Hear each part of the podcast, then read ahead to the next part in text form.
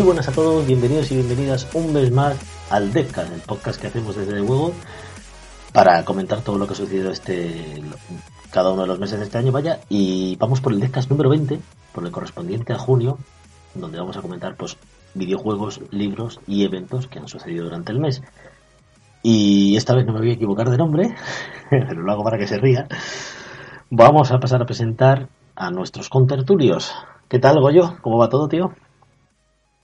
Hola, pues me alegra que, que ahora hayas dicho bien mi nombre, que todo bien. Justo llegué ayer de vacaciones, así que fresquísimo para el podcast. Muy bien, muy bien, fresquísimo. Oye, bien lo de lo del fútbol, ¿no? Tú, yo creo que habrás aplaudido y todo. Fíjate qué desgraciado que soy, que para una vez que gane Italia, me pilla fuera de Italia. Pero vamos, que, aquí en Italia es una locura, banderas por todos lados, eh, ha sido, para ellos ganar la Eurocopa ha sido bestial. Y yo, yo siempre voy contra Italia, pero incluso yo me he emocionado. Eso sí, no estaba aquí para la fiesta, así que me duele haberme lo perdido. Tampoco está el mundo para muchas fiestas, así que también te digo que prefiero que estés eh, bien y seguro antes que otra cosa. Y bueno, Istar, ¿cómo te va todo? ¿Qué tal por ahí? Pues muy bien, la verdad, con muchísimo calor, con, días buenos, días malos en esta pseudo pandemia que nos toca vivir. Pero bueno, se lleva lo mejor que se puede. Este, este buen veranito que nos está haciendo sudar a cualquier hora ya del día ha entrado con fuerza, ha entrado con fuerza. En España está dándolo todo, sí. Bueno, pues ya hechas las presentaciones, vamos a pasar al bloque de videojuegos, que este mes no es que lo tengamos muy cargadito, pero ha habido lanzamientos bastante potentes dentro de, lo que va a ser todo este año 2021. Y vamos a empezar con Black Storm, que llegó el día 1, un juego hecho por los Criteria Studios, está en Steam y es gratuito. Y, y me ha sorprendido porque yo no lo conocía, como suele pasar, porque es que no da la vida para todo y es que es un juego de, de, multijugador de barcos pirata en el espacio, o sea, de piratas espaciales. Me parece súper guay la idea, me recuerda, porque hay que decirlo, a Sea of Thieves, pero bueno, este no tiene mar, este tiene estrellas. Navegar por las estrellas, chicos, chico y chica. Eh, a mí me parece una idea cojonuda, mm, por lo que he podido ver en el trailer, me parece bastante guapo, la verdad se ha dicha, pero en mi PC no va. Entonces no he podido probar absolutamente nada, pero como digo, está gratuito y como un juego multijugador me parece bastante interesante. Hay algo que me está comentando antes aquí mi colega Goyo, que, que, por lo visto la gente se está quejando de que no tiene servidores y has de ser tú el servidor. Entonces esto me ha hecho recordar que antes, por lo menos yo en consola, y bueno, y empecé también con los colegas, jugaba siendo yo el propio servidor o siendo algún colega, o sea, entrabas en su partida y ya está. No sé qué problemas habrá con esto, pero bueno, yo creo que darle una oportunidad estaría sería más que justo. Ya lo digo, he visto el tráiler, me parece brutal, porque me parece brutal, un juego cooperativo multijugador de piratas espaciales, leches por las estrellas, guapísimo todo. Así que yo creo que está guay para darle una oportunidad, leche. Sí, bueno, a ver, yo lo que te digo es lo que he leído de las críticas que hay, que hay en Steam, que la gente se queja de eso, de que no tiene servidores. Imagino que, claro, eh, quizás tú para te lo descargas y lo que quieres es entrar a jugar una partida random. Si no tienes servidores, pues tienes que buscarte gente tú para jugarlo. Pero vamos, es uno de estos juegos, de uno de tantos que aparecen y caen enseguida, desaparecen. O sea, yo no sabía qué juego era este hasta hoy, que lo he visto en la lista apuntado y porque nosotros, o Jova, que es el que mete los datos en, la base de datos, eh, pasa mucho tiempo buscando estas cosas, pero vamos, que es imposible encontrar este juego, algo que, busques mucho, mucho, mucho, porque no ha tenido nada, nada, nada de, de, difusión. Y bueno, para engancharlo con el que voy a comentar, el segundo juego que llegó durante el mes de junio fue Los últimos frikis y el báculo del destino, de Stage Clear, Clear Studios, es un juego así con, aspecto animado en el que controlamos a un grupo de chavales que prácticamente van luchando contra hordas de zombies. Eh, no lo he jugado, tiene buenas críticas, eso sí, parece un juego dedicado al cooperativo para con amigos eh, reventar todo lo que haya por la ciudad con un aspecto simpaticote, personajes animados y nada, disponible en todas las plataformas, Switch, Xbox One, eh, Steam y Play 4, como todas las plataformas menos las, las de nueva generación, claro. No, no, no. Nada, no. Eh, Me refiero, bueno, para Play 5 creo que no, pero en, en Xbox Series sí que se puede jugar. O sea, todo lo que sale en Xbox One también se puede jugar en, en las series, tanto X como S. Vale, eso, eso lo desconocía yo. Bueno, pues entonces eh, solo falta en Play 5 y le he hecho un vistazo al vídeo y pinta bastante bien, o sea, eh, parece entretenido, que yo creo que es lo que busca. Eso sí, de nuevo, eh, he estado mirando críticas, no tiene ni una sola crítica española, pero estamos en lo mismo, a nosotros tampoco nos ha llegado información de este juego. Lo estamos comentando porque Yoba lo, lo, lo metió en la base de datos. Sí, sí, pero es que este tipo de juegos, esto es una licencia de una serie de, una serie, no sé si estaba en Netflix o, dónde estaba, pero es una serie bastante importante dentro de, de la animación de ahora, de la, de la animación contemporánea, o sea, los críos le están flipando, los últimos frikis del mundo, creo que se llama. Y, pues que se haya pillado un estudio español esta licencia para sacarla, para sacar un jueguillo sobre ella, pues creo que es bastante importante. Algo similar pasó con, con Dracar Studios y, y la licencia de la patrulla canina, que, analizamos aquí también en, en The Juego. Pero parece ser que todo esto lo está llevando mm, algún publisher de, de fuera y es que no sé por qué me da la sensación de que no se está dando a conocer como, como se debería. O sea, no, no sé, no sé. Yo ya te digo, la información es escasa. eh, He conseguido hablar con el estudio he dicho, chicos, de verdad que no, que no sabemos absolutamente nada de esto, no puede ser. O sea, que a ver, que no somos nosotros la, los más altos aquí de la lista del periodismo, pero me cago en la leche. Avisad, ¿no? O sea, esto lo hemos sacado, mira qué guapo, oye, vamos a jugarlo, nada, no se sabe nada. Es que estos juegos, estos estudios o, o juegos que son de, de series de animación o algo así, eh, yo tuve que pedir la clave para uno. Es que me, estoy, me, estoy- me- me parto los cojones cuando me acuerdo. No me acuerdo de cuál era, entonces no voy a decir el nombre. Y la distribuidora macho, me pidió datos de todo. O sea, le faltó pedirme hasta una prueba de sangre para ver si me mandaban una maldita key. O sea, es, absolutamente terrible. No se les puede pedir keys porque no. O sea, te piden. O tardo más en pasarle todos los datos que me piden que en, que en comprarme el juego, analizarlo y escribir el análisis. Es, es bestial. Mm, Sí, sí, sí, no, y ya te digo, en este caso está pasando un poquito, un poquito lo mismo. Y es que es la misma, el mismo publisher que me está dejando a mí también los huevos un poco torcidos. Pero, bueno, a ver si lo vamos solucionando poco a poco. Sí, yo quiero comentar algo así de lo de las claves y a, y a gente pequeñita, pero bueno, de Juego no es tan pequeñito, de Juego ya es bastante grande, pero sí que es verdad que hay muchos publishers que a los blogs o streamers pequeñitos nos abandonan por completo, o sea, es como... Es que pasamos de tu lindo culo. O simplemente te piden hasta una sangre de un unicornio y el sacrificio de tres vírgenes. Menos mal O que sea, maté un unicornio hace poco. Uf. Es que es algo de miedo lo, lo que está pasando ahora y bueno, no sé. Al final lo que va a pasar. Es un melón importante, pero yo creo que esto Sí. viene también, pues eso, la explosión, el boom de los influencers, eh, mueven mucha peña, entonces dicen, ¿para qué se lo vamos a dar a este blog pequeñito que a lo mejor van a entrar a verlo 11 personas cuando nosotros queremos que lo vean los 100.000 que están viendo a esta otra persona?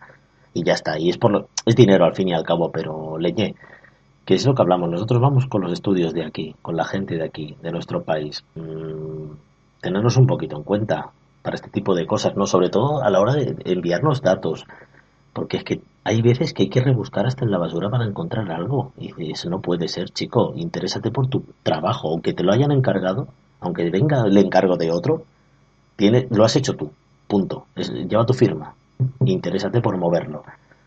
Pero en fin, es que nos vamos por las ramas. no sé si es el calor o qué es. Pero bueno, vamos con el siguiente juego que yo creo que, que va a calmar un poquito los ánimos. Que, que ha vuelto ha vuelto para otra plataforma, Istar. En forma de chapa. no. Es Tiny Lands, que juego que reseñé en la web de búsqueda de diferencias, súper relajante, súper bonito. Eh, es muy adictivo y en esta ocasión eh, sale en las plataformas de Nin- Ah, solo sale en Nintendo Switch, digo yo, en las plataformas, a un precio súper económico de 6 euretes. Mira, eh, regalado, en serio, porque es un juego al al que vais a echarle muchísimas horas. Porque como decía en mi reseña, es un jueguito de sofá, de estos de sentarte, voy a echar un ratito y a otra cosa. No sé, me parece un juegazo y en esta plataforma creo que se va a disfrutar muchísimo más que en PC. Yo la verdad es que me quedé con muchísimas ganas cuando lo comentaste, cuando hiciste la, crítica y aún no lo he podido jugar porque ya, como digo siempre, la vida no daba todo, pero joder, me parece una, una propuesta súper bonita y además en, Switch esto tiene que ser, te tiras ahí en la cama, te pones los cascos con, con la musiquita a tope y tiene que ser la hostia, tiene que ser una experiencia de meditación absoluta y maravillosa. Sí, sí, porque además para quien no lo conozca, eh, la búsqueda de pistas son pequeños mundos, pequeños escenarios que van metidos como en bolas de nieve de estas de Navidad. Entonces, eh, hay muchísimas, cada una tiene su propio escenario, su propia ambientación. Entonces, si en ese mini cuadrito en el que tenemos que buscar las diferencias sale una persona pescando o algo del lago, oyes el agua correr, los pajaritos, eh, no sé, es súper mono y súper recomendable. Y es que a ese precio para Switch, vamos, es que es un regalo.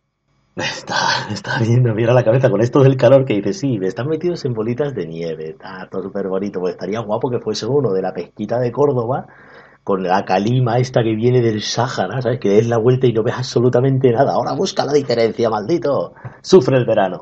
Estaría guapísimo. Con las chicharras sonando ahí. con las chicharras sonando. Me encanta.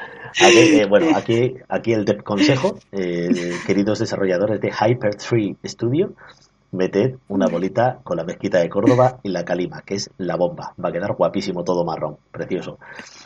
Eh, bueno, vamos al siguiente, que vamos con otro juego al estilo Los Últimos Frikis, que es el de Spirit, la gran aventura de Fortu, una película que no sé si se va a estrenar o ya se ha estrenado, no me he informado de eso, pero vamos, que que venía ahora en 2021. Es un juego creado por A Heart Full of Games, todo junto. No entiendo esto por qué. Y ha salido también en prácticamente en todas las plataformas. Switch, bueno, creo que en PC no salió. Switch, PS4, Xbox One, Xbox Series.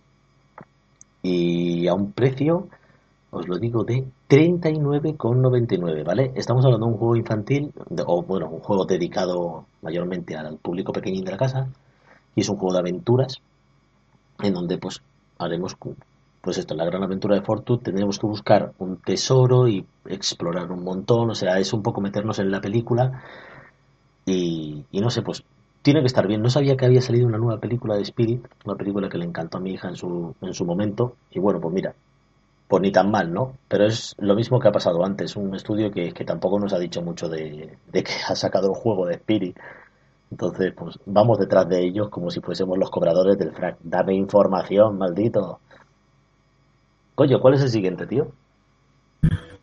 Bueno, pues me vuelvo a tocar, que me he metido a levantar porque alguien ha puesto a robar coches aquí en la puerta de mi casa y sonó la alarma y estaba entrando el ruido. He tenido que ir a cerrar la puerta. Me toca con Super Soccer Blast, América contra Europa, juego de Unfinished Pixel hace poco hablé de Super Soccer Blast, no sé si del juego o de la recopilación que hicieron, y este aún no lo he jugado, eh, pero vamos, es eh, la versión de Super Soccer Blast, es decir, juego de fútbol arcade en el que todo ahí se controla con tres botones, no hay regates, no hay fueras de juego, es todo muy pim pam, remate de cabeza o chilena espectacular gol, que evidentemente se aleja de lo que es el FIFA, de lo que es el Pro, de, de este tipo de juegos, para ofrecer una experiencia más directa, más amena. Eh, es decir que a mí el juego Super Soccer Blast no me convenció mucho. Super Tennis Blast o Super Volley Blast les quedaron mucho más redondos. Pero este juego trae mm, eh, cambios jugables, le ha metido nuevas cosas, entonces quizás sea más, eh, más interesante, porque ya vi, digo, el Super Soccer Blast que yo jugué, el problema es que era bastante difícil de controlar, bastante impreciso hacer entradas, controlar el balón, moverlo. Digamos que el fútbol no es fácil de hacer en modo arcade. Hay otros deportes como el tenis, el vóley, que sí lo es, pero el fútbol creo que mm, con el fútbol eh, Unfinished Pixel no dio con la tecla, habrá que ver este. Imagino que habrá salido un poco mm, por el hecho de que ahora hay Eurocopa, bueno, ya ha terminado, eh, pero cuando este juego salió acaba de empezar. Eh, hay Juegos Olímpicos, América contra Europa, supongo que para, para aprovechar un poquito el tirón. Y nada, cuando tenga oportunidad de echarle un ojo, escribir el análisis. Pero ya digo, si queréis fútbol o deporte arcade desenfadado. Eh, vale 10 euros, ha salido en todas las plataformas. Eh, ¿Por qué no? Es una buena opción, sobre todo si tenéis dos, dos mandos, porque este juego pecaba, toda la saga Blast pecaba de, de que no tenía online. Claro, eso, eso, es un impedimento importante para disfrutarlo. Joder, tanto. Eh, ¿Cómo? No, no, que y tanto, hombre, que sobre todo en época en la que sales cuando la gente apenas puede salir de su casa, pues un modo online viene bien para jugar con los amiguetes. En cualquier juego de, de deportes o cualquier juego que tenga un, una naturaleza multijugador, eh, hoy en día tienes que ponerle modo online mínimo, pero bueno, este juego no lo tiene, pero en cooperativo o en cooperativo con modo jugador local, pues multijugador local, pues puede estar bien. Y bueno, sigo hablando yo, vamos a hablar del juego gordo del mes de junio, el juego que, que, más focos ha acaparado, que es Alex Kidd in Miracle World de X, eh, desarrollado por Janken Team, que Janken Team es una especie de, de, crossover con muchos desarrolladores españoles juntos, ahí en plan Avengers, y ha salido en todas las plataformas, Play 4, Switch, One, Series, ordenador, eh, al precio de 20 euros. El hecho de que salga 20 euros es importante y lo comentaré al final por qué.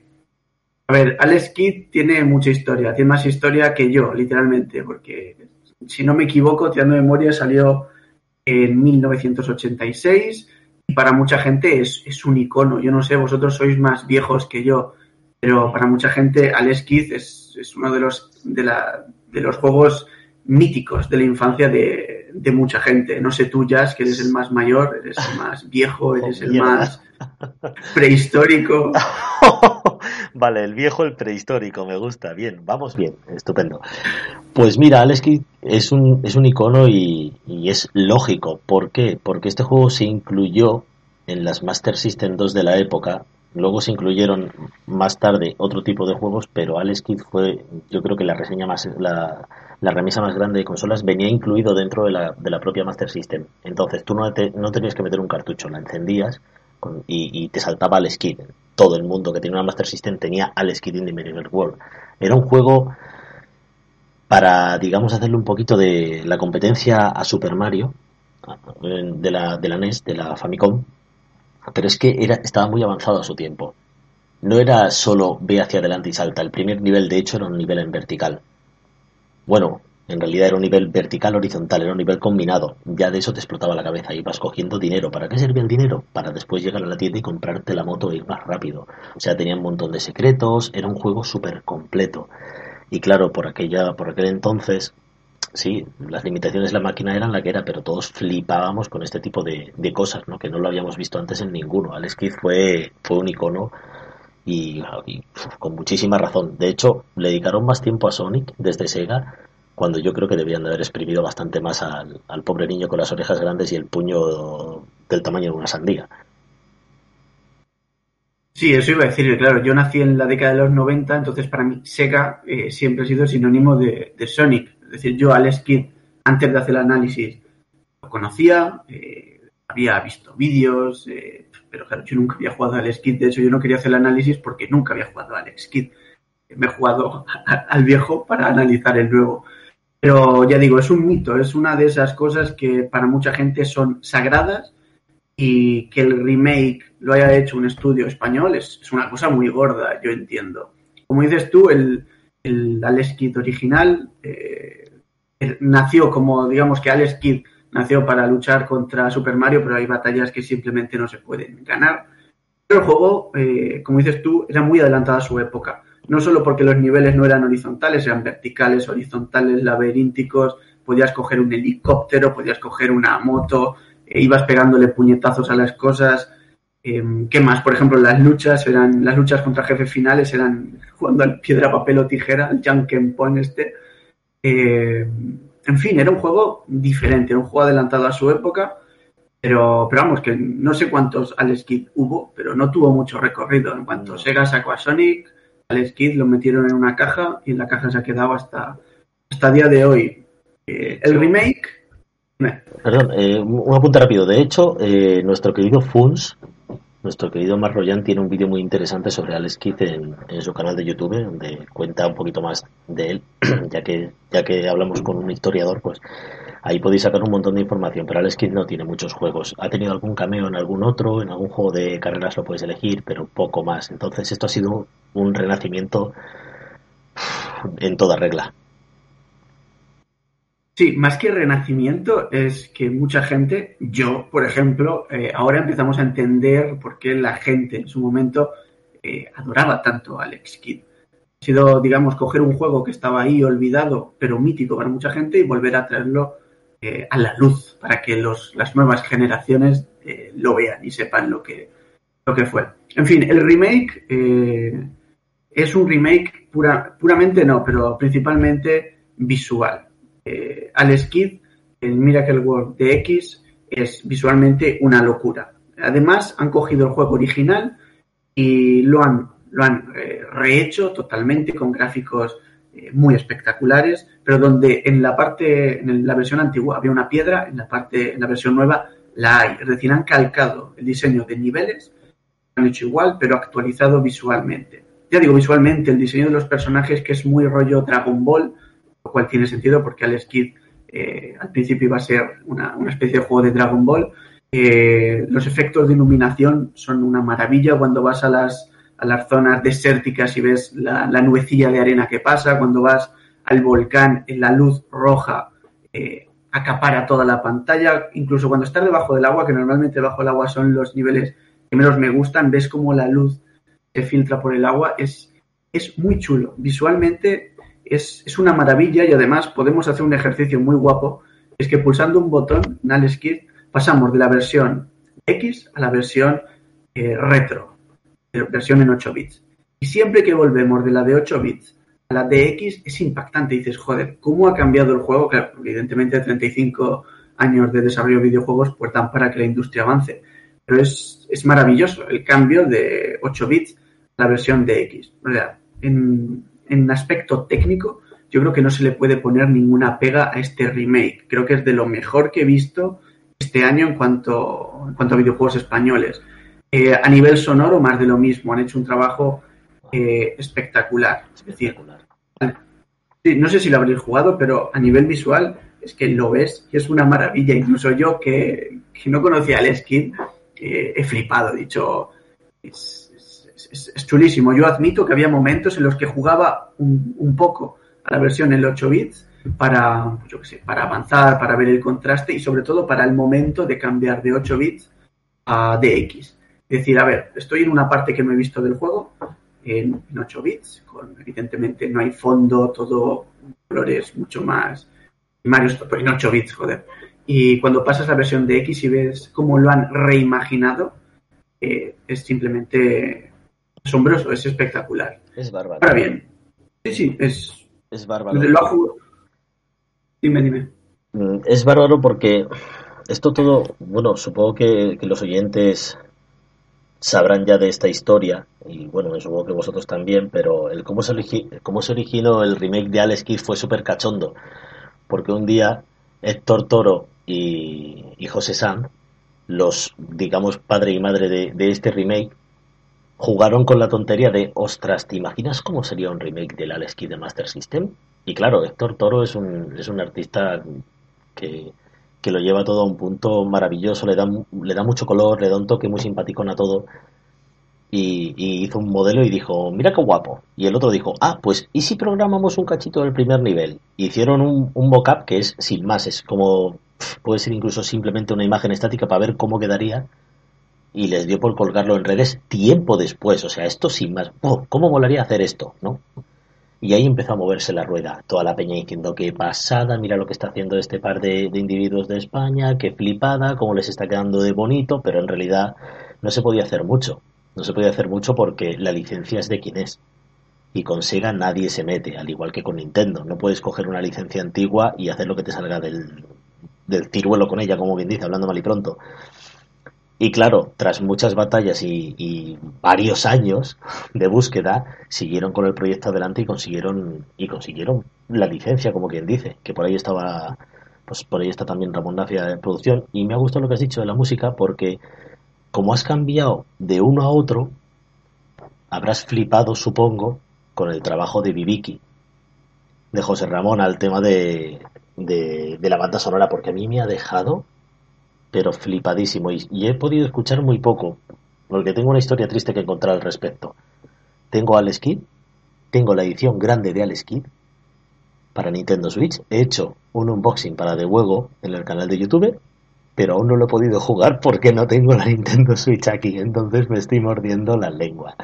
Me está doliendo por dentro. No he podido escuchar la banda sonora bueno, en realidad estoy mintiendo ahí porque sí la he podido escuchar, pero no podía escuchar la banda sonora porque mi portátil ya no tiene lector de disco. Si la banda sonora viene el disco, era como, joder, quiero hacer algo con Alex Kidd, aunque sea escuchar la propia banda sonora.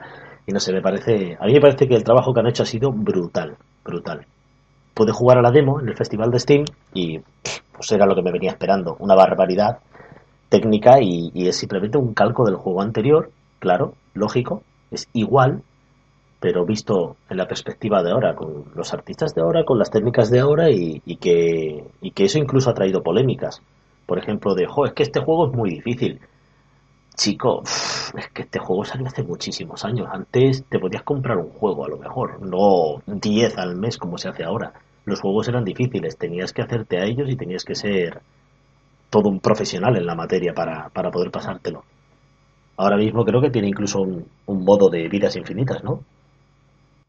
Sí, eso iba a decir, o sea, a nivel visual es, es un calco eh, y no añade demasiadas cosas nuevas. O sea, antes de empezar a hablar de las polémicas, eh, sí, incluye, alarga ligeramente la historia, es decir, intercala niveles nuevos con los niveles viejos. Yo, como ya he dicho, me he jugado al viejo justo antes de jugarme al nuevo, tampoco, tampoco he sabido diferenciar qué partes eran nuevas y qué partes no lo eran. Eso quiere decir que han hecho un gran trabajo porque yo no he sabido diferenciarlas sin ir a mirar concretamente a comparar las dos versiones. Eh, han añadido un modo de vidas infinitas para la gente que, como yo, es absolutamente inútil.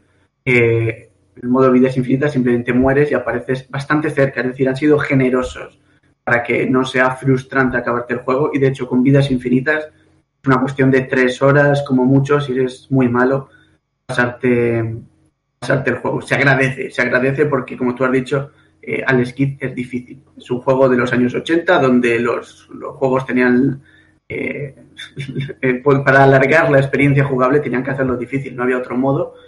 Entonces, sí, es más largo, pero tampoco mucho más largo. Es decir, sigue siendo un juego corto, un juego en el que si eres bueno y sabes cómo pasarte los niveles, lo pasas en una hora o menos.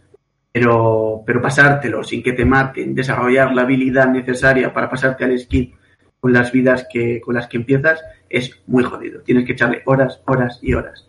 Más allá de esto, ¿qué añade?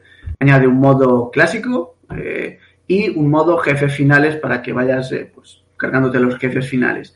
No añade nada más. Es una de las principales críticas que yo le puse en el análisis.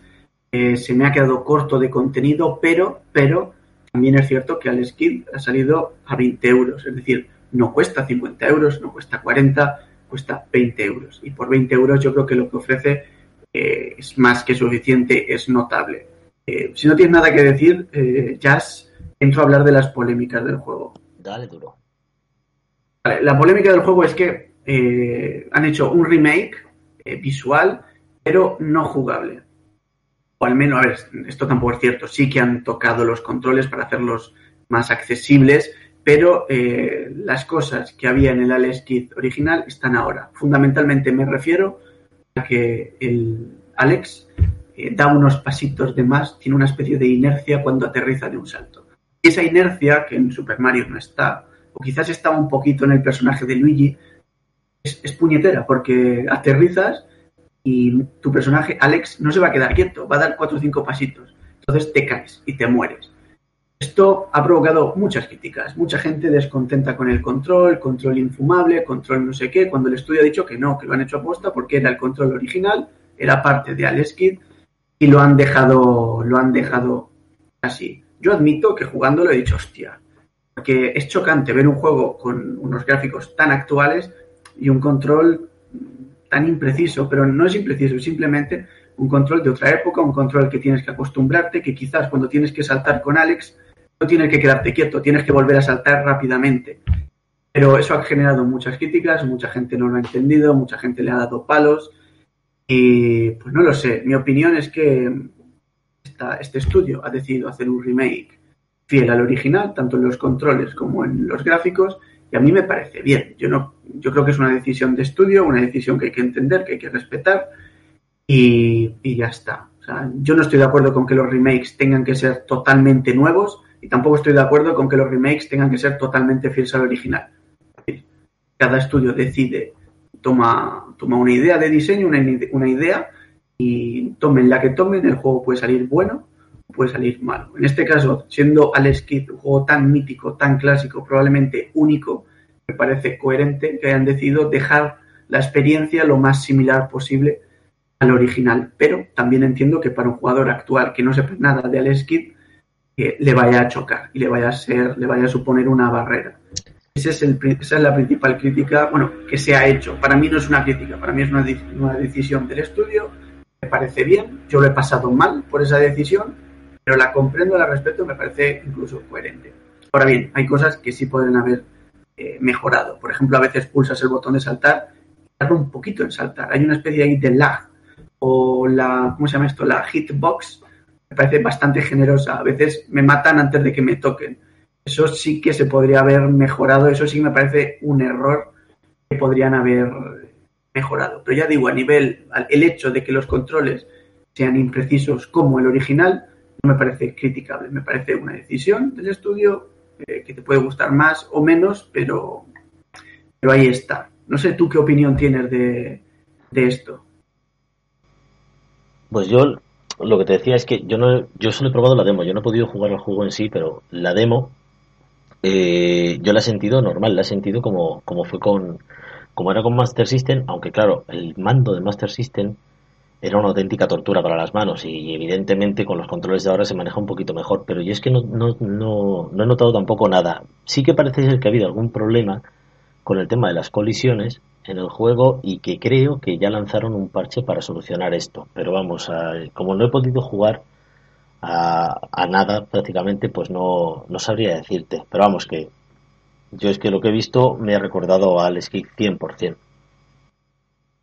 Dicho esto, eh, se ha hecho una bola demasiado grande. Es decir, el juego se, se, controla, el juego está bien, pero más que la gente da tanta caña que parece que es un desastre o que es injugable y mucho menos. El juego eh, se puede jugar, de hecho requiere simplemente acostumbrarse a la inercia, a, a los pasitos de mierda de, de Alex para, para, disfrutarlo. De hecho, al principio choca, yo lo admito, al principio está diciendo, hostia, se me va a hacer duro el juego. Pero al final es una cuestión de acostumbrarse. También es cierto, claro, ver gráficos tan actuales y al mismo tiempo con un control que no pertenece a esta época, pues seguramente choque o se haga raro. De hecho, mucha gente dice que se lo ha jugado en, en la versión 8 bits porque es más preciso. Yo lo noto igual. Simplemente la versión 8 bits, digamos que lo que ves va en consonancia con lo que manejas. Pero, pero bueno, que no hay que darle más patadas de las que ya le han dado al juego. Eh, es una decisión del estudio, a mí me parece bien. Y también creo que los analistas podrían, yo qué sé, si yo me he informado y me he jugado al juego antiguo, eh, tampoco me ha llevado mucho tiempo. Hay analistas que se ve cuando lees las críticas que, que han dicho, tiene unos controles de mierda y punto, sin molestarse buscar eh, si hay alguna razón de esos controles.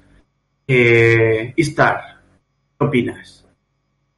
Yo vengo a opinar que a mí si me dan clave, yo lo juego con mucho amor porque Alex Kidd me gusta muchísimo, de hecho lo tengo en mi raspa y tengo muchísimas más ganas de jugarlo. Soy muy buena, yo nunca voy a decir que tiene controles de mierda porque adoro mucho el retro.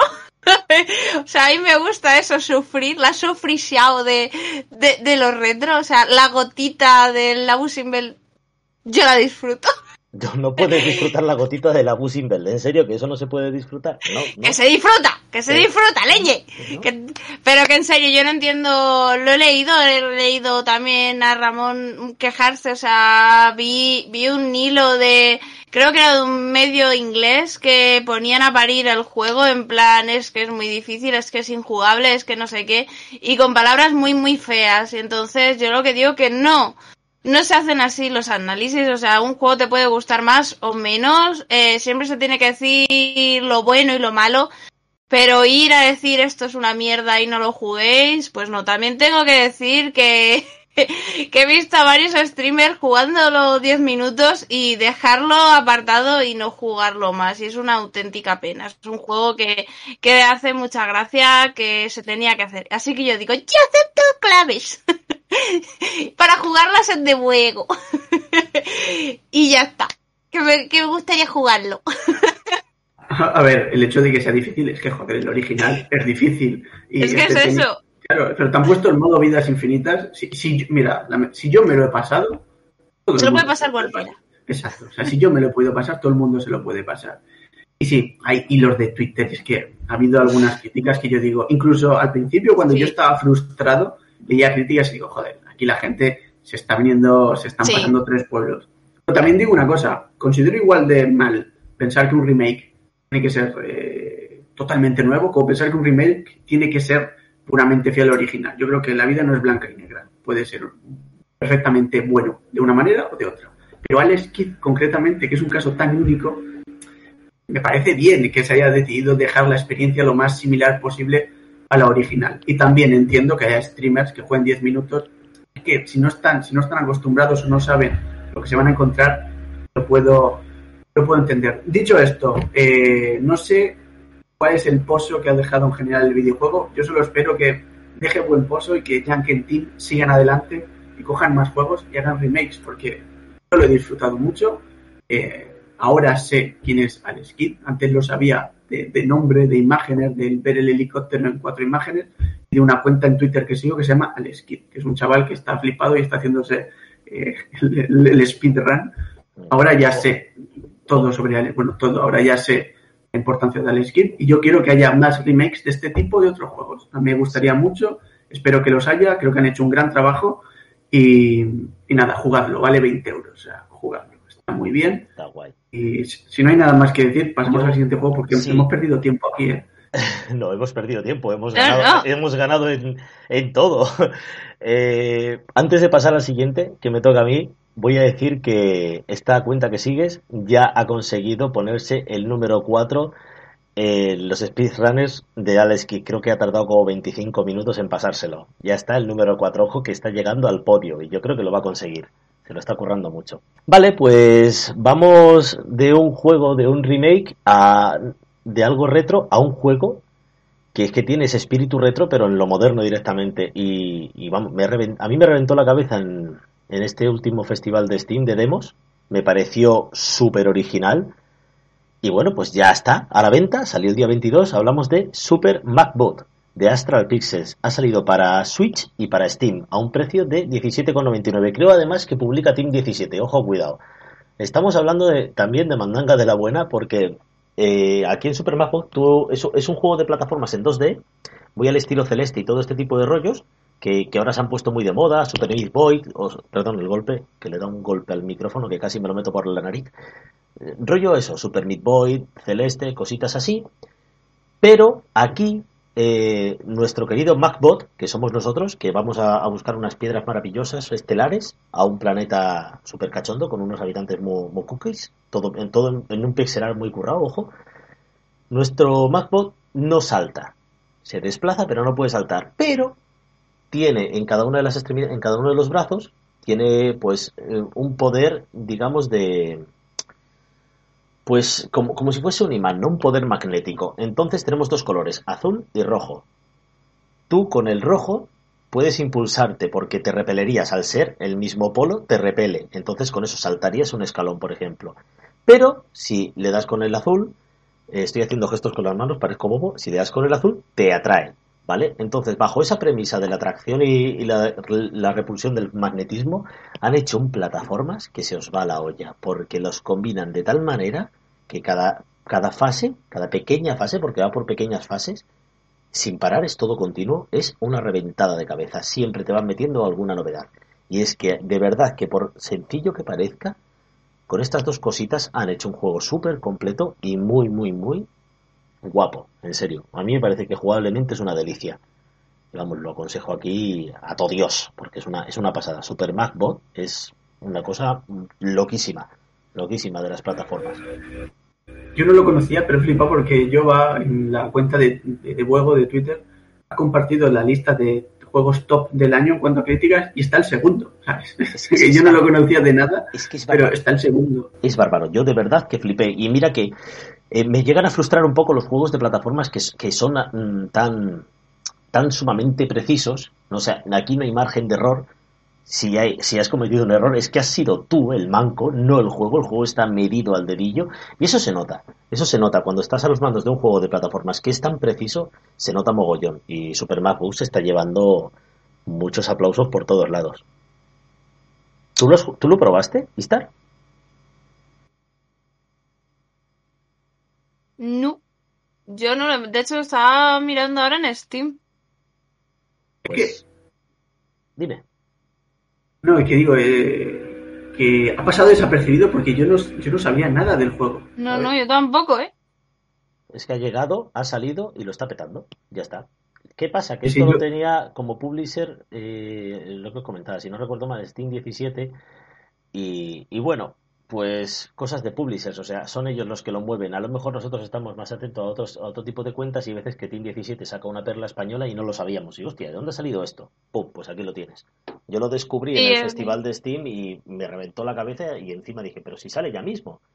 Y aquí lo tenéis. Es una barbaridad, de verdad. Sí, lo acabo de meter en deseos, o sea, es de Team 17, como dices, pero yo no había escuchado nada. Pues una maravilla. Astral Pixel se ha sacado un as que tenían guardado en la manga y están usando el color contrario para atraeros a todos con su brillante magnetismo. bueno, pues vamos a por otro de los lanzamientos muy tochos que hemos tenido en este mes de, de junio, que me parece... Es que ha habido pocos lanzamientos, pero los que ha habido, ojo, cuidado, ¿eh? Porque de este también vamos a estar hablando largo y tendido, Goyo. Vale, pues vamos a hablar de Oniric. En realidad no sé cómo se pronuncia, si es Oniric, Onirique, bueno, Oniric de Devilish Games. Eh, este juego, sí, como tú has dicho bien, es un- era uno de los lanzamientos gordos del año y uno de los que yo personalmente más esperaba. De hecho, dije hace como un año que quería yo el análisis, eh, porque, bueno, soy fan de Devilish, eh, Path to Nemosin, que es el anterior que sacaron, me gustó muchísimo, me pareció una... una Quiero, quiero hacer un, quiero, gran- quiero hacer un alto, tío. Quiero hacer un alto. Dime. Me dices, no sé cómo se dice, si Oniric, Onirique, y me vienes con el Pagnum Memosite este, que yo no he sido capaz de pronunciar en mi vida, y me vienes y me lo dices así a la primera que queda súper guapo. No sé cómo lo has hecho, tío. Me tienes que mandar al- algo para, para poder conseguir decir ese nombre. Este se llama Oniric, pero es que el otro me has dejado loquísimo. Bueno, pero, pero este yo no sabía si es Oniric o Onirique. O sea, no lo sé. El otro sí que sé que es Path to Nemosin. O sea, ese, ese sí que lo tengo claro. Tremendo. Pues, Vale, sí. que ahora, llega, ahora llegará David Ferriz y nos dirá, no, que no se pronuncia así, cabrón. Pero, pero bueno, que eh, le tenía muchas ganas porque, como he dicho, Path to Nemosin me gustó muchísimo. Me parece que era un gran trabajo de diseño eh, con una idea chulísima que era la del zoom. Y incluso narrativamente, pese a tener poco diálogo, era muy, muy interesante. Bueno, Oniric nos pone, es un, es juego de plataformas eh, 3D, o sea, lo cual siempre me gusta porque me recuerda a cuando jugaba a la Play 1, eh, de mundo abierto, en el que controlamos a Prieto, que no Pietro, Prieto. Luego en el análisis he tenido que corregirlo porque se me va la R y la pongo donde no es. Encontramos a Prieto, que es una especie de ser extraño que no sabe nada de sí mismo, que se despierta todos los días sin memoria en un lugar que es eh, literalmente el lugar al que van los sueños que no se hacen realidad. Y nosotros tenemos que intentar llegar al pozo de las realidades para salir de ese, de ese extraño lugar. Eh, pese a que habla de sueños que no se hacen realidad, Oniric eh, es un juego simpático. Es un poco extraño porque todo el juego se mueve en un mundo oscuro, de, joder, de sueños incompletos, un poco triste, lúgubre, ténebre, pero al mismo tiempo es simpático. Nuestro personaje tiene ojos tristes, eh, pero es, es entrañable, lo cual no es fácil de hacer una cosa decadente y al mismo tiempo simpática. Es curioso. A mí me recuerda rollo a las películas de Tim Burton o a la película esta de Pesadilla antes de Navidad, eh, que lo mismo es de Tim Burton y, Sí. y estoy siendo redundante, pero bueno. Eh, o a Dumbo. A mí al inicio Prieto empieza en un circo con personajes bastante raros, eh, de diseño así en plan bizarro, eh, muy, muy, muy extraños. Entonces me recuerda a Dumbo, a mí me recuerda muchísimo a esta película. Y bueno, nosotros pronto salimos del circo y tenemos que recorrer el, el mundo, el universo, que ya digo es un mundo abierto, podemos elegir qué parte explorar primero, lo cual es de lo más interesante del juego, para lograr siete fragmentos de llave que nos abran el pozo de las realidades. Eh, pero Prieto no puede correr demasiado porque desaparece. Tenemos que ir plantando unas flores de gipsofila. Y donde plantemos una flor, Prieto podrá recargar su energía para no desaparecer. Entonces todo el juego consiste en ir explorando al tiempo que cultivamos flores. Eso sí, las flores que cultivemos permanecerán ahí toda la historia. Es decir, cuantas más cultivemos, más tiempo podemos estar correteando sin, sin desaparecer. ¿Qué sucede? Cuando nos quedamos sin flores que plantar, tenemos que ir a una piedra eh, y en esa piedra volaremos a una especie de, de, zona iluminada para recoger más, más esporas que plantar. Esta es la premisa principal. Pero luego, en la práctica, una vez que ya sabemos el tema de tener que ir explorando, plantando flores, eh, Onirik es un, es un plataformas, es un juego en el que sí, es mundo abierto, pero fundamentalmente resolveremos las diferentes misiones eh, plataformeando, subiendo un volcán, eh, resolviendo, cogiendo llaves que se encuentran en sitios de difícil acceso, un plataformas clásico. A mí me ha gustado muchísimo, pero es fácil, eh, lo cual no es malo, pero a mí me ha parecido un poco demasiado fácil.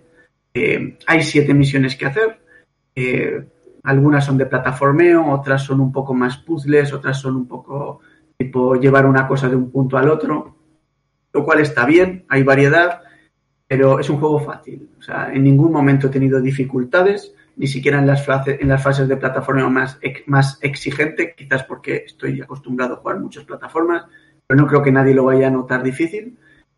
Y más allá de la dificultad, quizás el problema es que el mundo que han, ideado mola mucho. Es un mundo que, yo qué sé, eh, tan pronto estás en un volcán como estás en una, en una, en una poza de, de ácido verde, como estás saltando desde una salchicha a un trozo de pizza. Es decir, es un mundo aleatorio.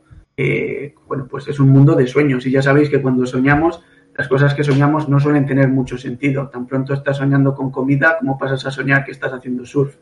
Pues Oniric es un poco eso. Cada zona es diferente, siempre con una estética oscura eh, que mola mucho. Pero claro, dices, el mundo mola, recorrerlo está guay. Pero eh, más allá de las siete misiones que hay, no hay nada más que hacer. O sea, no hay personajes ocultos, no hay misiones secundarias. Al final, un mundo abierto, eh, del modo en que yo lo concibo, es un mundo en el que tienes cosas que hacer. Y Oniric eh, tiene siete misiones, puedes resolverlas en el orden que tú quieras, pero, pero no tiene más. O sea, no tiene más ese mundo que digas, bueno, voy a recorrer esta esquina del mundo a ver qué hay. No lo vas a hacer porque sabes que no va a haber nada. No va a haber nada que, que, te, que vaya a despertar tu interés. Por ahí se me ha quedado algo cortito el juego. Digo, habéis, habéis hecho un mundo espectacular, un mundo con muy buen diseño, pero eh, le ha faltado, yo qué sé, cuatro personajes que te digan cuatro cosas. A mí eso me, me bastaría para, para, seguir recorriéndolo. Eh, dicho esto, eh, uno de los puntos más fuertes del juego es la narrativa.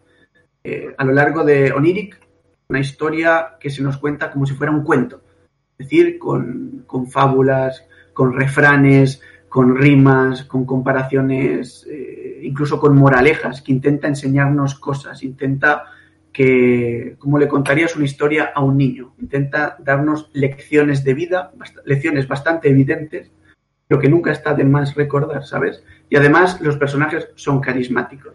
Hay personajes ávaros, hay personajes que se interrumpen entre ellos, hay personajes miedosos, todos sumidos en una profunda tristeza, por final están en un mundo de sueños incompletos y es Prieto el que, digamos, lleva un poco la alegría, lleva la luz, va sembrando literalmente la luz por el planeta.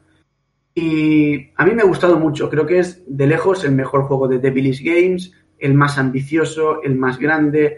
Eh, en cuanto a diseño narrativo, es una pasada, en cuanto a diseño del mundo, es otra pasada. Me ha quedado algo flojete en, las plata en el diseño de los retos, un poco fáciles en que me ha faltado contenido para el mundo, pero creo que es un gran juego. Creo que han hecho un gran trabajo y además le han puesto mucho esmero, algo que se ve en el hecho de que viene doblado al español. El doblaje es muy bueno. Eh, joder, no me ha apuntado el nombre de la, de la, actriz de doblaje, ahora lo buscaré, pero ha hecho un enorme trabajo. Eh, es impresionante cuánto puede mejorar un juego con, una, con un doblaje de calidad y no, cuando, no como la película esta que han puesto a la cantante esa random a doblar a, la, lo de Space Jam. Entonces en, en Oniric han hecho un gran trabajo, creo que merece la pena, espero que venda bien el juego, sinceramente. Y, y nada, eh, cuesta 15 euros, o sea, es un precio eh, baratísimo, eh, dura, dependiendo de las vueltas que podáis dar, entre 4 y 6 horas. Y lo mejor es que cuando acabas de jugarlo te deja muy buen sabor de boca, te deja con, la, con, esa sonrisa de tonto de decir, he jugado, me he divertido y recuerda mucho a los juegos que yo jugaba cuando era pequeño, lo cual siempre es un, es un aliciente. Así que yo, Nirik, eh, os lo recomiendo, sinceramente. Joder, eh, te deja. Es, eh, yo me supongo que sí, pero por asegurarme, es uno de estos juegos que te deja un posito de estos importantes, ¿no? Que te, que te hace pensar en algunas cosillas y te remueve un poquito por dentro. Sí, porque Prieto es un, es un ser entrañable y los personajes que va encontrando, pese a tener poco diálogo, incluso ser personajes de cuento, es decir, personajes que, que tienen una única característica. Está el personaje avaro, está el personaje miedoso, está, eh, son personajes simples, pero el hecho de que cuando hablen contigo sea a través de rimas, a través de, metáforas, de refranes, y que Prieto vaya ayudándoles de un modo u otro, es, es entrañable. Y el final, aunque sea predecible, eh, al final sí, te deja, te toca, ¿sabes? Te toca la patata, pese a que no es una narrativa compleja, pero está, está bien trabajada. Se nota que quien lo ha escrito lo ha escrito con, con mucha originalidad y sabe, sabe muy bien cómo, cómo escribir los diálogos y la narrativa del juego. Y luego el hecho de que esté doblado al español con una actriz que no solo pone voz de narrador, sino que ella imita las voces de los personajes, como cuando tú le cuentas un cuento a un crío, que vas imitando las voces de los personajes, eso le da, le da un toque muy potente, le da, le da dos, dos, dos, pasitos o dos niveles más de calidad al, al poder narrativo del juego. Además, todo, toda la narración eh, va, conjuga muy bien con, la, con lo que vemos, es decir, un mundo oscuro, decadente, en el que Prieto literalmente va, va sembrando luz, que son las, las, diferentes esporas que vamos plantando por todo, por todo el escenario a medida que lo recorremos. Está muy bien, eh, ya digo, recomendadísimo, simplemente pedir un poquito más de contenido al, al mundo abierto, pero bueno, es una cosa que hay que entenderlo. Devilish Games es un estudio pequeño, es de los estudios más estables eh, de nuestro país, pero sigue siendo un estudio pequeño, no es un triple A ni mucho menos, y el juego también cuesta 15 euros, no cuesta 40. Entonces yo, yo lo recomiendo. Lo he jugado en, yo lo he jugado en Steam, ningún problema de ningún tipo de rendimiento, ni de lag, ni nada. Eh, imagino que las diferentes plataformas será igual. Y nada, para mí eh, me ha gustado, o sea, de los de junio es mi preferido de los que yo he jugado, más que el Alex Kidd, por ejemplo. Sí, señor. Sí, señor. Me gusta. Eh, quiero romper una lanza a favor del mundo de Oniric. Porque soy de las personas que con el paso de los años los mundos abiertos me han tocado un poco el papo. ¿Sabes? Porque hay veces que te sueltan y te dicen, haz lo que quieras. Y miras y dices, no, no quiero hacer lo que yo quiera. O sea, quiero hacer lo que tú quieres que haga para poder ver esta historia, para poder terminar esta historia, y si me quedan fuerzas después de 40 horas, a lo mejor me voy a recolectar palomas mensajeras, tronco.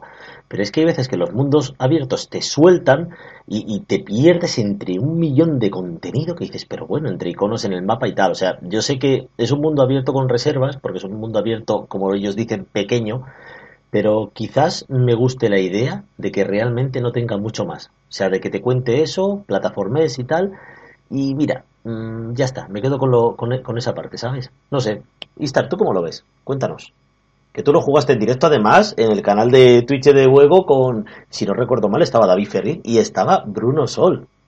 Sí, sí, jugué a la demo y es eso, yo, yo lo veo como un mundo abierto, pero además es un mundo guiado, o sea, te dejan elegir eh, distintos caminos al principio, pero no es la brutalidad de, por ejemplo, de un Batman o de un Assassin's Creed, que es mundo abierto, te suelto y ala, o de Skyrim. Entonces, yo lo prefiero así también, y además de juegos así de este estilo, que te quieren contar algo, te lo cuentan y chimpún. No lo sé, le tengo que dar un par de horitas más, pero yo creo que lo que se está contando está bien contado, está bien estructurado y está guay. Guachi. A ver, Es un, mundo abierto, sí, es un mundo abierto, pero no es un mundo enorme. Es decir, No, prieto desde una punta del mapa a la otra no tarda mucho en llegar. Entonces, eh, aunque no tenga mucho contenido, no es que te, para, te pasas horas eh, corriendo ¿Qué por, por- Ojo, que por eso, zonas desérticas. que eso es súper importante también, porque recuerdo un, un juego que ahora mismo no recuerdo cómo se llama, que era, si no, si no estoy yo errando demasiado de Shinji Mikami. Ah, Ricor se llamaba. Y en Ricor tenías un mundo abierto muy grande que era un puñetero desierto. Y qué guapo, tío, como tienes que caminar dos kilómetros y medio por un desierto. Vas saltando y poco más. Entonces, es, es lo que te digo, que me gustaría romper una lanza a favor de Oniric por eso, porque es un mundo abierto, pequeño, pero en realidad puedes ir a donde más o menos quieras. O sea, está abierto. Lo que pasa que, bueno, pues que dentro de sus posibilidades, pues se ha quedado en X tamaño. Pero es eso, yo creo que, que me gusta mucho la idea, tengo ganas de jugarlo. Y, y bueno, sobre todo por lo que has comentado también de la narración, porque es que es tan, tan de cuento, es tan sumamente bonito. O sea, ya me gustaba, me pareció especialmente buena la narración en inglés. Y es Sí. que cuando escuché la. Porque dije, guau, qué guay, van a hacerlo en castellano. Ojalá quede bien. Y es que lo deseé con toda mi alma, ¿sabes? Me faltó encender una velita. Digo, ojalá que quede bien la narración. Y es que quedó preciosa. O sea, lo, lo poco que pude ver en castellano Mm. me pareció demencial. Digo, esto es lo que se debería de hacer. Con un gusto, con, con una personalidad, con, con ese tono tan amable, ¿no? Que es lo que tú dices, como si estuvieses contando un cuento a un niño, que pones la voz de, de los demás personajes. Me pareció, vamos, de verdad que es, es increíble. Es una maravilla. Vale, solo decir que, que, a ver, que sí, que el mundo yo lo veo un poco vacío, sobre todo cuando ya vas completando las diferentes misiones. Entonces, Sí. digamos que completas una misión y esa zona te, te queda un poco de, "Ah, ¿y ahora qué vuelvo a hacer yo ahí? Salvo que quieras volver a saltar eh, Sí, a de ver, una pizza claro. a una salchicha, pues no, no hay mucho más. Decir que la, la actriz de doblaje es Estela Muñoz, que lo he buscado ahora rápidamente, y nada, que ha hecho, que ha hecho un gran trabajo. Y una última cosa que no la he comentado porque al final es una mecánica que yo la veo un poco por, por, meterle un poquito de, de nervio al juego, es que hay enemigos que cuando te ven te persiguen. Pero te basta hacerte invisible con un botón para que te dejen en paz. Entonces digamos que a mí no me han dado muchos problemas. Es casi como que los he visto una especie de, de obstáculo pequeñito más, pero bueno, que están ahí, que era la última cosa que se me ha quedado en el tintero por decir. Y nada, que muy buen juego. Podemos pasar al- a lo siguiente. Bien, Listar, el siguiente te toca a ti. Y el... Siguiente a mí eh, no es un juego nuevo, es Evil Inside, que esta vez eh, sale para PlayStation 5 a un precio de 12,99, o sea, por 13 euros. Este jueguito está un poquito criticado. eh, no tiene críticas variadas en Steam cuando salió la primera vez. Y bueno, si os gustan los sustos, eh, pues ahí lo tenéis. Sale ahora para PlayStation 5, así que poco más hay que decir de este juego.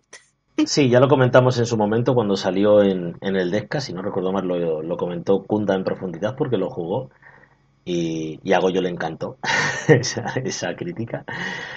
Y bueno, y el último juego que tenemos en el bloque de, este mes es Super Toy Cars 2 Ultimate Racing de Eclipse Games. Ha salido para Nintendo Switch a un precio de 11,99 y me mola mucho la idea porque, a pesar de que no lo he jugado, la premisa esta de conducir un coche pequeñito a toda pastilla, pero un coche muy pequeñito, os hablo de coches en miniatura, a toda pastilla por escenarios, pues bueno, pues del hogar, ¿no? Eh, Hay, hay una imagen que me ha gustado mucho que es una pista azul y hay como unas tijeras de cortar de estas, de cortar papel de los niños de plástico súper chulas, o sea, me parece muy guay todo esto y, tengo muchísimas ganas de, echarme unas carreras por el jardín, ir por las tablas, pasando, saltando macetas, no sé, tiene pinta de ser muy frenético, la verdad tengo tengo mogollón de ganas de, de darle un tiento. que, a ver, ha salido ahora para Switch, pero voy a añadir que está para también para Steam para Xbox One y para Play 4, ¿vale? Pero acaba de salir ahora para, para Switch. Eh, dentro de este bloque hemos terminado. Desde aquí voy a mandar otra vez un mensaje a, los devs. Eh, por favor, meted datos en, la base de datos que, aunque a veces se tarde un pelín, se vayan añadiendo y, y si se me ha colado alguno, que, me lo diga, que bueno, lo pondré como fe de ratas en el siguiente o, lo que sea, ¿vale? Pero es que yo cojo todo lo que tengo y lo meto aquí en el asador. Y bueno, en el bloque de libros, este mes no, no tenemos nada, pero hay algo que, que Goyo quería comentar al respecto. Sí, ya que no hay bloque de libros, es que vamos a abrir un melón, ¿vale? Venga, ¿Os parece bien? Vamos. Venga, va. Vamos a, eh, vamos a hablar brevemente de, de la polémica del día. Es que me he enfadado mucho, macho, cuando lo he visto esta mañana. Estamos, a- estamos grabando a 14 de julio, o sea, hay que decirlo. Eh, no sé si sabes, de- sabes por dónde voy. Sí, creo, creo que los Nintendos, algo así, ¿no? Sí, vamos a ver que no, que ha salido un artículo en, en- en el país, si no me equivoco, que decía que la causa de que, bueno, de que hayan matado a Samuel es el fornite macho. Y Sí. nada, simplemente comentar por aquí, por abrir el, el melón, que, que es cansino, ya se comenta cada, cada mes o cada dos meses, hay que comentar siempre lo mismo, que parece que los videojuegos son, son el mal en la tierra. Parece que antes de los videojuegos el mundo era un lugar perfecto y a mí no deja de enfadarme porque, bueno, principalmente porque juega al Fornite mucho. Pero que es, es lamentable que haya gente escribiendo y gente, además, creo que el que lo ha dicho era experto. Estoy haciendo con los deditos lo de las comillas, que tengan esa visión de los videojuegos. Hoy en día han pasado 40 años desde que se crearon los videojuegos, más de 40 años, y que sigue habiendo esta visión de, que, que- sean los, es, es- es terrible. Y quería comentarlo porque esta vez me, me ha enfadado especialmente. Normalmente me suda las pelotas, pero esta vez, eh, sacándolo en el tema en que lo han sacado, me parece eh, de mal, peor. O sea, es terrible y nada, quería comentarlo antes, O sea, ya sí. que comentarlo. Sí, sinceramente, eh, me parece una estrategia bastante, bastante pobre, como lo ha sido siempre, poner en boca de todos eh, la problemática con los videojuegos que dicen que provocan agresividad, intentando encubrir un puto crimen homófobo de mierda. Ahí o sea, está. esto lleva ocurriendo toda la vida, es una mierda, lo siento por Sí. hablar mal, pero es que has pillado y has dicho, no, pues esto va a ser culpa de los videojuegos. Viene aquí un señor experto que me gustó mucho lo que dijo David Ferriz, un experto eh, erudito de la, de la Universidad de mis cojones toreros, porque vienes aquí, te inventas un dato como diciendo el 99% de los videojuegos tienes que matar, tienes que tal, tienes que tal, y encima te dan puntos por ellos, y eso es una mentira como un templo. Entonces, eh, de verdad, prensa, me cago en todo. Esto no puede tolerarse, esto no es así. Ha sido un crimen homófobo. Han matado al chaval porque era homosexual. Y a tomar por culo, y ha sucedido. Y no se puede encima intentar tapar y poner a los videojuegos de por medio. Ni a nada, es que ni a nada. Tiene un hecho, ha sucedido por algo. No puedes coger y decir, no, ha sido culpa de esto otro. Podría haber sido también culpa de tu Furious que ha estrenado película. De tíos supermazados dándose hostias. Joder, es que no, no sé. Yo lo siento, pero- lo entiendo. No, no, no, es que, es que además es que lo han intentado ocultar por el móvil, eh, lo han intentado ocultar porque dice que había discutido con la novia, habían, es que, y ahora han metido los videojuegos por patatas. Eh, yo estoy muy cabreada, yo estoy muy indignada con muchas cosas que han pasado hoy. Eh, me parece deleznable lo que ha tratado el país, además sin datos algunos. Menos mal que de huevo sí que tiene datos. Eso O sea, es. es que, ha- es que ha sido un zasca en toda la cara. Es que, además, el país sin datos ningunos. eh, ha dicho el 99% son. Mira, eh, yo llevo jugando a videojuegos literalmente desde los dos años, creo. Que mi tío me puso el mando del Atari con el Keystone Keeper en la mano. Y. mm, te puedo decir que soy poco agresiva. De hecho, quien me conoce dice que soy muy sensiblera. Creo que con el único videojuego que no he llorado es con el que llora todo el, todo el mundo, que es To The Moon. Pero el, eh, el otro día lloré con Batman. No voy a Bueno, decir con la misión, porque a lo mejor no lo habéis jugado. Eso también míratelo, porque llorar con Batman. No, no, no, es que es con la misión de Mr. Frío. Eh, es una misión muy bonita. Eh, sale ahí que pasa algo con la mujer y tal. Y os digo que te deja la patata en plan. ¡Uf! Que lloro. Pero no, o sea, eh, me parece deleznable como lo han querido tapar. En plan, es que estaban eran jugadores habituales del Fornite. Eh, mire, señor, no. Hasta tu abuelo. No puede ser, es Fortnite, un hombre. crimen homófobo y es deleznable como lo habéis querido tratar, señores del país. No sé quién ha sido el, es- el experto en videojuegos, no creo que sea experto en nada. Yo creo que será algún tío rancio. Una, una, sinceramente no se le puede ni, cate- Es que- ni, ni catalogar como persona humana. Yo No, no, no, no, no, no, o sea, tan- tan han ido todo esto, o sea, Vamos a ver, ese, A ver, ese tampoco, tampoco, nos- tampoco nos, no pasemos de la raya, pero es... es eh, no, no es- pasarse, o sea, no, no, ya, no- pero... Es que no, Pero- no puedes ser experto. Vamos a ver, no puedes hacer un artículo y decir, eh, vengo con datos. No, no vengas con datos porque no has hecho nada. por la universidad sea- de mis cojones toreros. Es que me encanta esa frase porque es la verdad. Es o que sea, es eso, si o tú sea, eres un experto según la Universidad de, la- de California de, de mis cojones toreros, o sea, no, puedes. Vamos no a ver, puedes. cógete el libro del FUNS, cógete el libro de quien sea, cógete, que esos sí que son expertos. Joder, y, y me, sabe, me, me, me da mucha rabia. Ponte un, un streaming de Rafa Laguna, ponte lo que quieras, que ahí aprendes de videojuegos. Eh, Yo que sé, hay mil cuentas. Arjona, por ejemplo, que le han cerrado la cuenta ahora y, y de Twitter por patatas también y tiene otra. Eh, hay mucha gente que habla de videojuegos en España. Enfórmate algo, coño. Ya no te digo que si quieres entrevistarlos por Discord o por donde sea, eh, manda un puto MD por Twitter y di, oye, mira, tengo esto, es verdad, es mentira. ¿Qué pasa en el mundo de los videojuegos? Infórmate. Pero no puedes decir eso e intentar tapar lo que ha sido, No sé. que es un puto sí, crimen homófobo. No sinceramente, puedes. sinceramente creo que esta persona no sabe ni siquiera lo que es Fortnite, ¿vale? Lo habrá visto en alguna gorra en un mercadillo por ahí. Pero punto pelota, han han visto que alguien lleva un bate de béisbol y han dicho, ¡Oh, Dios mío, violencia! Vale, o sea, violencia hay en absolutamente todo. O sea, Super Mario le salta encima a unos seres pobrecillos que iban hacia su casa, porque esta es la historia de la maldita realidad, iban hacia su casa y vino Mario y los pisó. Y los pisa y desaparecen. Eso ya es violencia.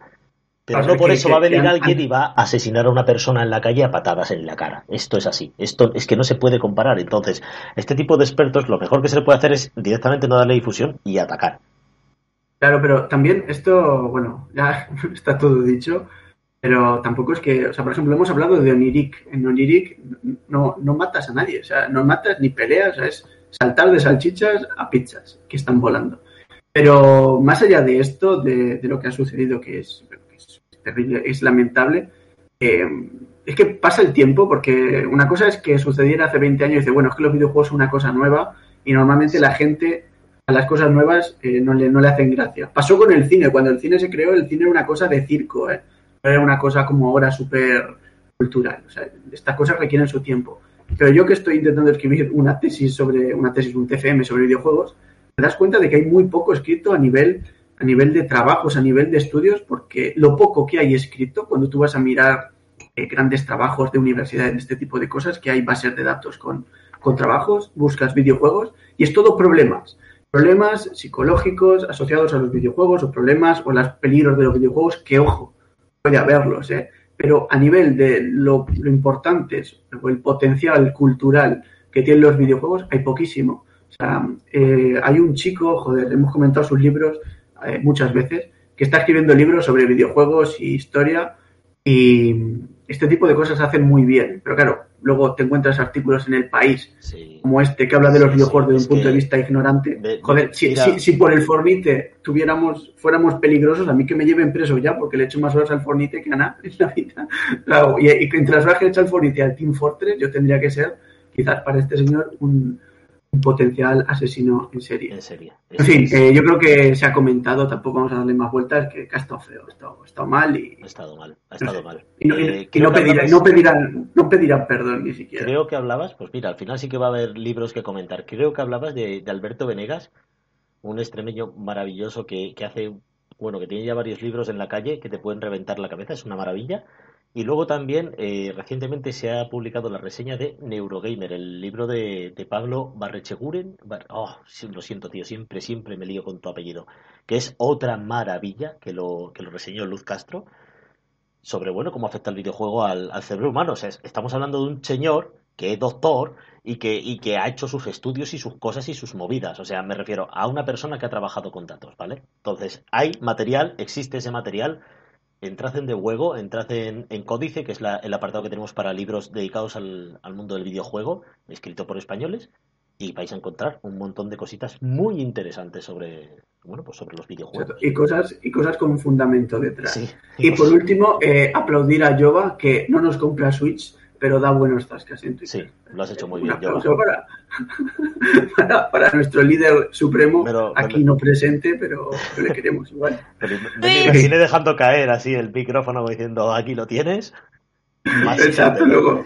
Claro, Que- ¡Viva que bueno.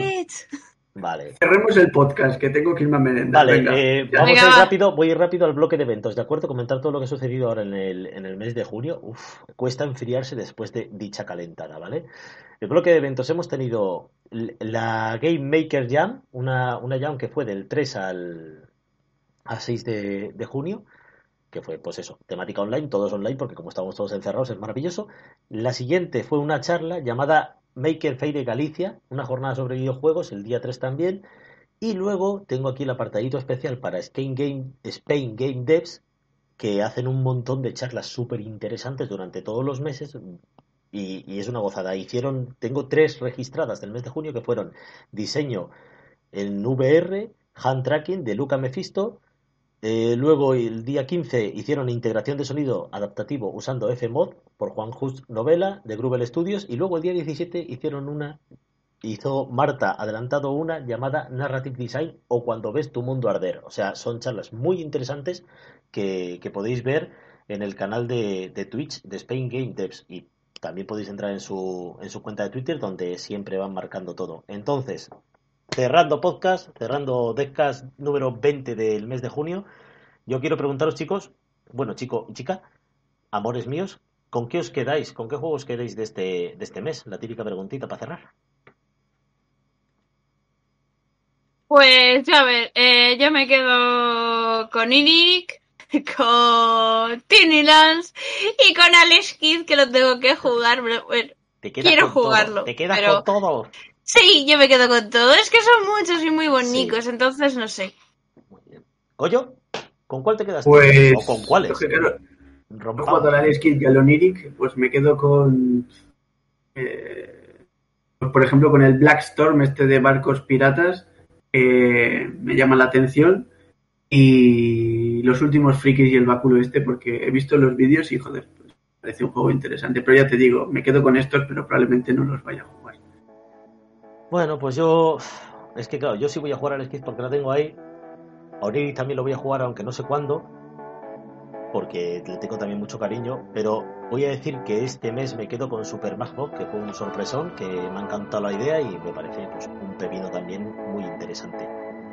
Así que nada, corazones, hasta aquí hemos llegado. El Deathcast termina.